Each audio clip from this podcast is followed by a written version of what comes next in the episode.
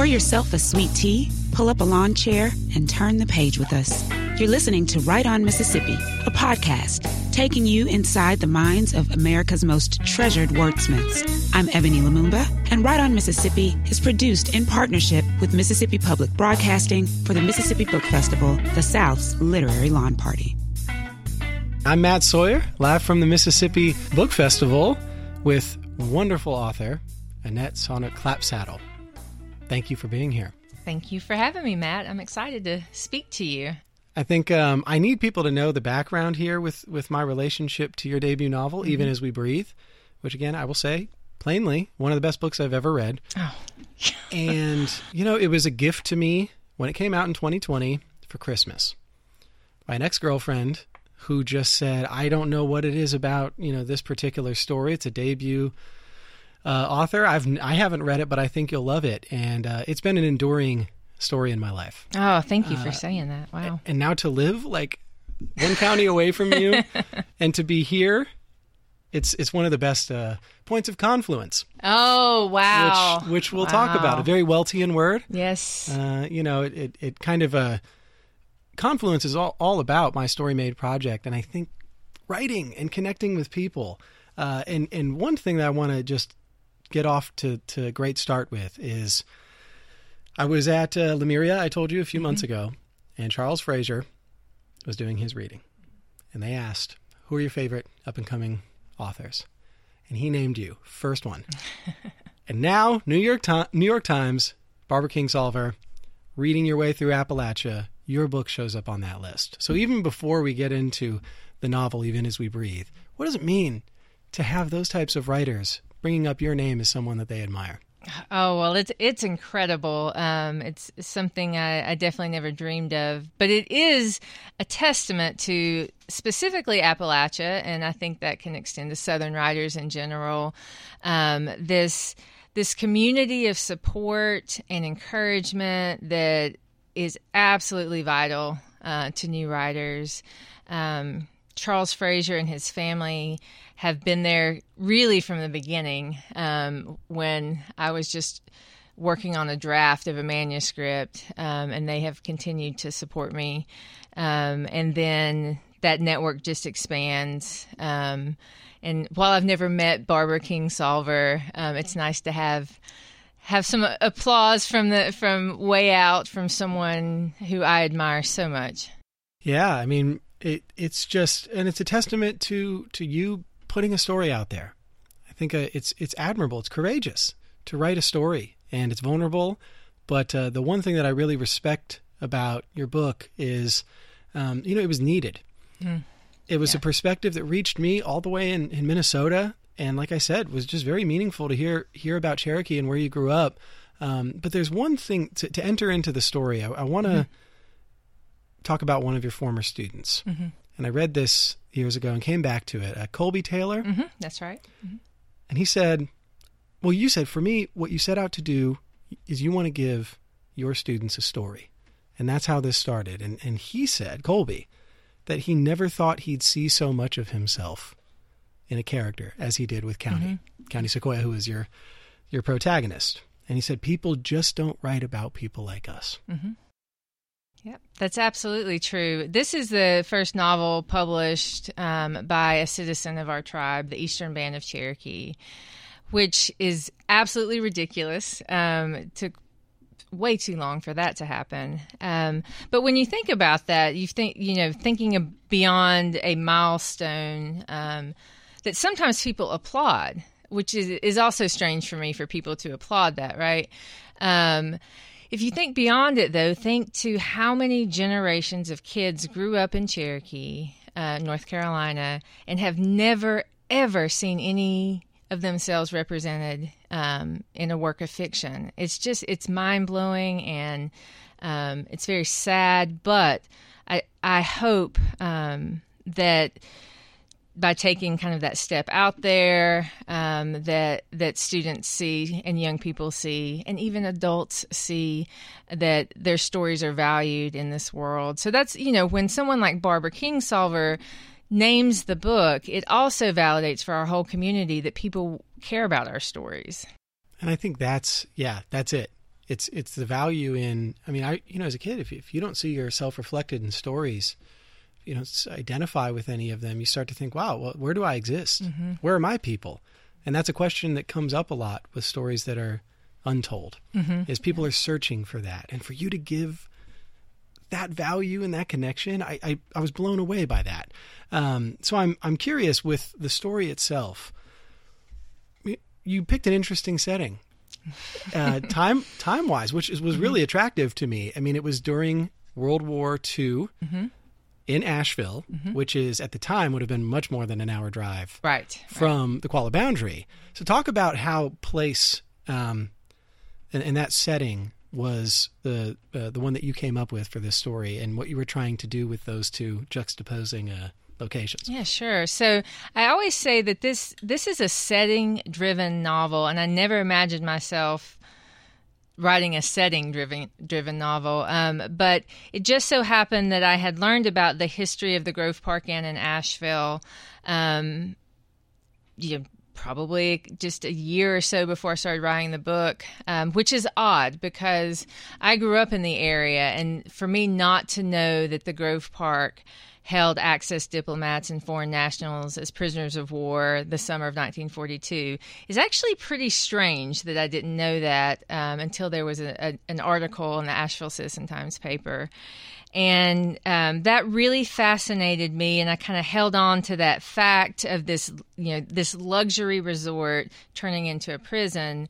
Um, and then I started thinking about how many other contemporary themes of identity and belonging and citizenship can we really discuss if I just turn the heat up a little bit and mm-hmm. bring a couple of characters from the Qualla boundary onto this property. And then we're really talking about a national story of, of displacement, of imprisonment, of um, who belongs in our country and when, um, and, and how they're treated. So it, I had just several pieces kind of coming in at once, which led to um, the the setting was everything. There's no novel without um, that that time period in that place. Yeah, I was really blown away by that because I, would first learned about the Japanese internment camps mm-hmm. and concentration camps. Right. Really, let's name it uh, during World War II, and how you know some of those were on reservations. Yes. And a lot of them were in places that people wouldn't expect. I went down to Arkansas in the Delta. Mm. 10,000 prisoners. Mm-hmm. Almost no recognition of that. And and again, it goes back to like where are these stories? They're buried. They're mm-hmm. hidden, which plays into the the story that you told. Mm-hmm. I'm really curious though. I mean, you so much care about your community. And you talk about this root system of values. You had a really good essay. I don't remember how many years ago it was about a rhododendron and oh. and and and comparing mm-hmm. how you've survived as Cherokee people. Mm-hmm. So how did those or what particular root um, values were influencing the story that that you decided to write? Sure. Yeah, I, I think when I when I think about how do I write about my community and my culture authentically, the question always goes back to our core value system. That we have seven core values. Uh, in the Cherokee belief system. And because I am on the spot, I'm not going to pretend to, to name them for you because I'm sure I'll leave off one. But but the ones that really um, influenced me as a writer. Um, actually first and foremost is sense of humor. Um, i think that is such a an appropriate value for our for our community. It's how we address conflict in a lot of ways and a lot of communities you know do the same. Um, so definitely sense of humor um, environmental um, sustainability is is another, another that's paramount. So um, I think that you can tell in anything I write that I love the place and am grateful to exist in that place um, and that it is not ours and that we are there um, to do our best not to harm it in any way and learn from it. So um, I would definitely think those, those for this that past novel um, are the most important. Um, and uh, you know we have we just we value both young people and and elders and learning from them. And I think that continuum is really important as a writer. Uh, I personally always want my work to be approachable.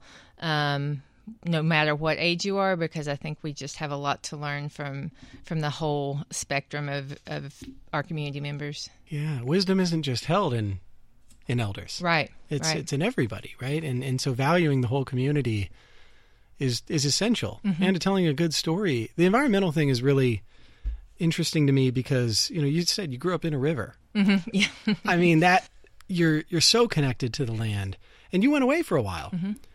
So talk about your family's story with the the grist mill sure. and what really drew you back to say, you know what, I'm I'm going to be here for the long haul. Sure. Yeah. So my family, um, on my dad's side, was in small business in Cherokee, um, starting with his his father, who was also a two term principal chief of our tribe and a world heavyweight wrestling champion.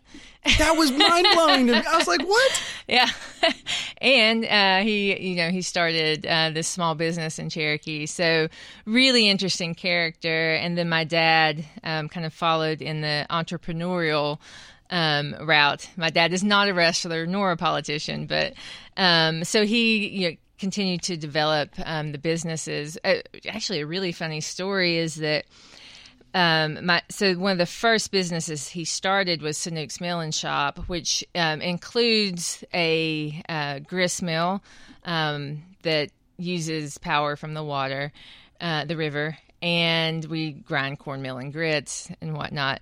But he chose that business because he wanted tourists to see the water mill running as they drove, you know, to and from the national park. And he went over to Asheville um, to purchase the water wheel. He uh, it was, I think, in some kind of salvage yard or something, and he was um, paying for it and talking with the the man who had it. And the man's father came over and said. Um, you know, I had there was a, a chief from over in Cherokee that almost bought this one time. It turned out it was my grandfather. That's wild. It is just incredible um, that it was the you know again we were talking about how how so many things are connected, but I think it was definitely meant to be. So yes, I grew up in the river that feeds that water wheel with my cousins, um, and um, I I can't imagine a childhood without that. Um, so it's it's definitely ingrained. So when you went away to Yale and, and the College of William and Mary, and, and you know a lot of people that I've realized in Appalachia, all of the states that I've been to in Appalachia, but even in Mississippi, so a lot of going and then coming home. Mm-hmm. What what did you miss when you were gone? Oh, that's a good question. Um, I think that I missed uh, the ease of coming in and out of community. Um, and I think, you know, it, may not be a difference in, in, the South and the North. It just felt like I didn't know the right doors to walk in in the North. I didn't know the unspoken rules of the North. Um, and I'm sure someone from the North coming South would feel the, feel the same. Um, but I, I mean, I in general though, I also missed a Cherokee community. I missed being around other Native people. Um, that you know, just walking into the grocery store and, and whatnot. Um, I miss that sense of humor that's very, very specific to our community.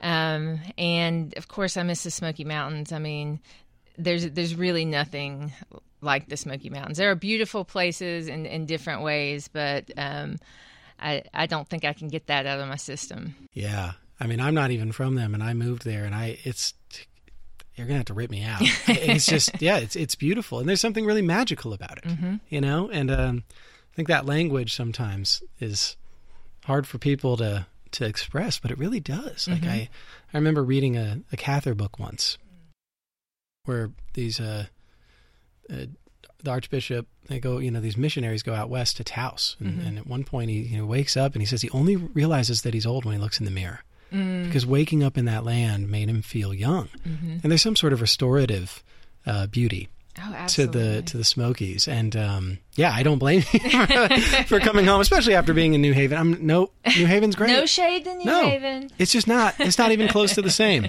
Um, so I do want to talk about your experience writing and the confluence it has with mountain biking. Ah, That was one of the best essays I'd probably ever read on like how to get through Oh, like becoming a so writer. liked I was like, wow, actually this makes a lot of sense. Uh-huh. And yeah, so talk about that confluence of paths between mountain biking and writing and how one helped you with the other. Yeah. Well, I appreciate that because that's probably one of my favorite essays to write. That was a situation where I got to write whatever I wanted to, which rarely happens anymore. Uh, sure. So about seven years ago, um, I the the Fire Mountain uh, Trail System opened in Cherokee, and I was working at the Cherokee Preservation Foundation, when, and a grant for it came through, a planning grant, and that was my first entree into the world of mountain biking. And I thought those people were crazy, and I did not understand this sport. Um, it seemed bizarre to me, but I was. Um, we've talked before. I was a, a basketball player, um, and I had just I'd had two kids, and I just wanted to find my athletic self again. And so I started talking more and more to the people involved with Fire Mountain. Um, and learning more about that sport, and I was like, "Well, I'll give it a try, rent a bike." Anyway, long story short, I got absolutely hooked on mountain biking. Um, I'm a bit obsessed. Um, doesn't mean I'm a great rider, just means I'm obsessed. And um, I started noticing that it changed the way that I wrote. Um, everything from what I started noticing around me, because as a writer, you have to notice very different things. Um, I started thinking more about rhythm, even on the line level, and I would work lines over and over in my head because I can't write them down while I'm on the bike, and I don't have a good memory. But it, it's kind of a, um, a blessing because if a really great line comes to mind, and I want to remember it, you know, at least until I get to the top of the mountain or whatever. Uh, then I just work it over and over and over as the tires are spinning until it's clean. Like, and you know, and my, some of my best lines come from that experience. It's also great for problem solving, and like a lot of sports are. Um, but I now like the novel I'm writing right now, the manuscript I'm working on. Um, I'm thinking of it a lot like a series of mountain biking trails to make sure that I am um, taking the reader um, up the elevation I need to to bring them on the right descent when when you need it. Those kind of thoughts Yeah. are fun for me to to marry those two um, passions really together. Yeah, I loved. Uh, yeah, the idea of I think it was, um, something about the uh, the lifelines Yes, that you're following in a story, and that's Yes. really you know a lot of authors talk about that. You're kind of like following this person into their life, and I was like, yeah, God, what a great way to to frame writing, and also um, it's hard. Yes, Like mountain biking there's is hard, writing is very hard, and so it's like the resilience. And then you said being around those people who weren't writers Mm-hmm. but were riders gave you, you know, like motivation, right? Yeah, absolutely. You know, a lot of the people who are now part of my um, cycling community are people I knew my whole life, but I didn't really know them well in this way. And when you struggle up a mountain with somebody on a bike or you fly downhill, you know, inches from their tire, you get to know them pretty pretty well. So I trust them too. Yes, know? you have to trust them. Um, and so it's it's been really fun to expand that community and learn from them. Um, a lot of folk, you just learn people's life stories in situations like that. Um, and so that too has been uh, a real benefit. Yeah. And I know you. I think you mentioned that there weren't many Cherokee Right. mountain bikers out there. Mm-hmm. So it's like you know, and and I know this conflict for you has to be difficult to talk about. Of kind of you, you're the first published novelist from the Eastern Band of Cherokee Indians, so you feel. I think at one point you wrote about feeling um, responsible Mm-hmm. for telling the story of Cherokee, and that it's a burden in some ways, but it's also really beautiful responsibility. So how do you reconcile with maybe being ordained by others as you know a storyteller right. for your community? Right. Yeah, it is. Um, it, it's challenging. My my primary goal is to expand opportunities to tell our stories to other people in our community. So, a few things that I that I try my best to focus on. Um, it, for instance, if if I'm doing an interview with someone or or even writing an essay for someone and they're looking for photography or artwork to go with it, you know, I really do my best um, to introduce them to other local Cherokee artists and photographers and things like that. And then I've been really fortunate to work with our museum, the Museum of the Cherokee Indian, um, to start a uh, Indigenous Writers Workshop series called Confluence. There we go. yes, there it is. Um, and Confluence brings in indigenous authors from, ideally, it'll be all across the, well, maybe all across the globe eventually, but um, to work with our community um, in different genres. So it's open to anyone and it is free. Um, the priority for participant participant numbers is for um, people from our Cherokee community. Um, and we've had um, our first three writers come in. It just so happened, and then our fourth will come in in November. It just so happens that our first four writers are all Cherokee. Um, whether we had an Eastern Band poet, and then the other writers are from Cherokee Nation in Oklahoma, and it's been. Yeah, in some ways, it's been the easiest thing I've ever done and the most impactful thing I've ever done. Yeah. Um, it's just it's it's been a blessing for for myself, for the museum, for the participants, and what I really love is seeing. Um, these writers from the Cherokee Nation come home again, and it's a really emotional experience for them. The best workshops I've ever sat in because everybody's really honest. We get rid of all of those superficial layers that often are present in workshops. Um, and so it's it's been great. I'm just really thrilled to be a part of that. Gosh, I, I, I yeah, I mean, I get chills thinking about that coming home and, and that connection mm-hmm. because so many people, it's hard to express themselves and feel safe in doing that, mm-hmm. right? And and grounded. Right. But being in that community, yeah, you said these are some of the most productive mm-hmm. workshops because of that trust and that shared connection and that history. Um, so I'm curious though what it's been like seeing. You know, you you write stories for students, mm-hmm. and now you're inviting more students to to write and or just tell stories.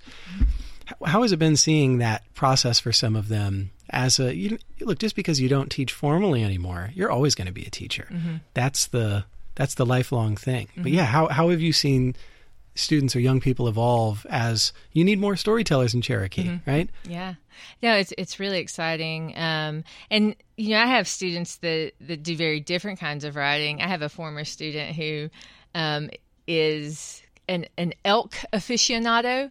Um, so she works for the National Park Service, and she she writes articles and takes takes photographs of the elk.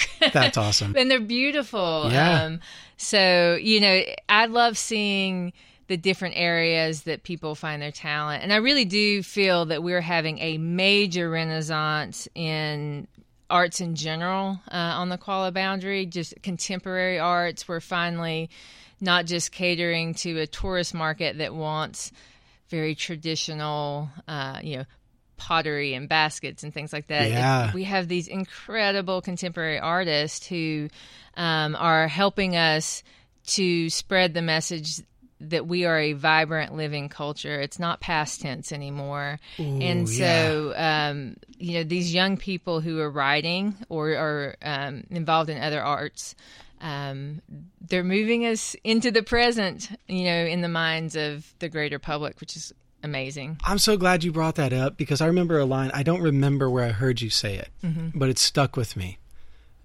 That we need more Cherokee stories, not histories. Yes. Talk about how important that distinction is mm-hmm. for you and your community. Sure. Like that art being contemporary. Um, you know, I can't tell you how many times I've had a non native person say to me, You should write a novel about the Trail of Tears. And I have said very publicly, and I'm glad this is recorded. Yeah. I will never write a novel about the Trail of Tears. Um, that's not to say that that no one should, um, but our uh, presence in popular culture for for so long has been the past tense of us, right? Um, it's safer to think about Native people in history, um, so we don't have to deal with with contemporary Native American communities and what that means for the United States in general. Um, and so I, you know, well, in, in the book, it, it kind of addresses this as well. Um, and I've talked about this before that even even if we think about, um, for example, um, that Native American human remains are considered artifacts, right? Yeah. Yeah, they're in museums. And, and this, and I am not exaggerating. Not long ago, got a call from a friend, and I won't give you the details, but they were cleaning out um, a museum that was moving, and there was just a, a box of human remains, and it was labeled native bones. Wow. Um, so you know the difference in, in being considered an artifact and a human um, is the difference in are we past tense? Are we something to be studied as extinct, um, or are we a living, vibrant culture? Wow, and that goes with your whole thing of like the the body, Mm-hmm. right? Holds the story. It's like these are not just dead historical bodies, right. Right. This is a vibrant culture that deserves to be heard in the now. Right. Gosh, that's wow. And and it goes along too with the the exhibition at the the museum. Right. Yes. Uh-huh. We're talking about returning what was stolen. yes. These uh, you know, treasures that people took. Mm-hmm. And uh, you know, yeah, that's a really important point. Um, I guess the last thing I would want to ask you is uh, you know, your new your new endeavor with your next novel. We've talked about this before. You have a ton of support from the writing communities that you've built over time. Um, what are you hoping for in telling this story that, that maybe is is different than the first one because it's a real challenge to do a second novel? Or just tell me about that process you're going through right now. Sure. Yes. I keep saying I'm very close to finishing the the manuscript, but I think I've been very close for a while.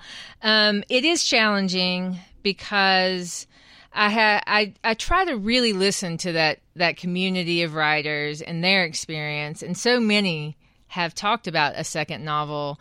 Um, and how they struggled with it. And so I've tried to give myself the time and not to rush it. There's a lot of pressure to to finish the second. Um, but this story in particular, it's a contemporary set uh, in Cherokee. It deals with Cherokee politics, um, but also um, federal politics and state politics, which are always shifting. And so I want to be very careful that I am telling a story that. That will live past this decade, right? Um, and that is is rooted in those values um, and how we use values to address whatever the politics are at the time. Um, and so, I, you know, I think that that's the challenge for me is to to not get distracted by what's in the news today and to just really dig down surface level what does this news say about our values as Cherokees, as North Carolinians, as Americans, and how is that all working together? Um, and and so, um, you know, I have to get it right. I can't get this wrong. Um, Yeah. And so, I just want to make sure that I take my time with it, and um, and of course, talk to the people who are living it daily.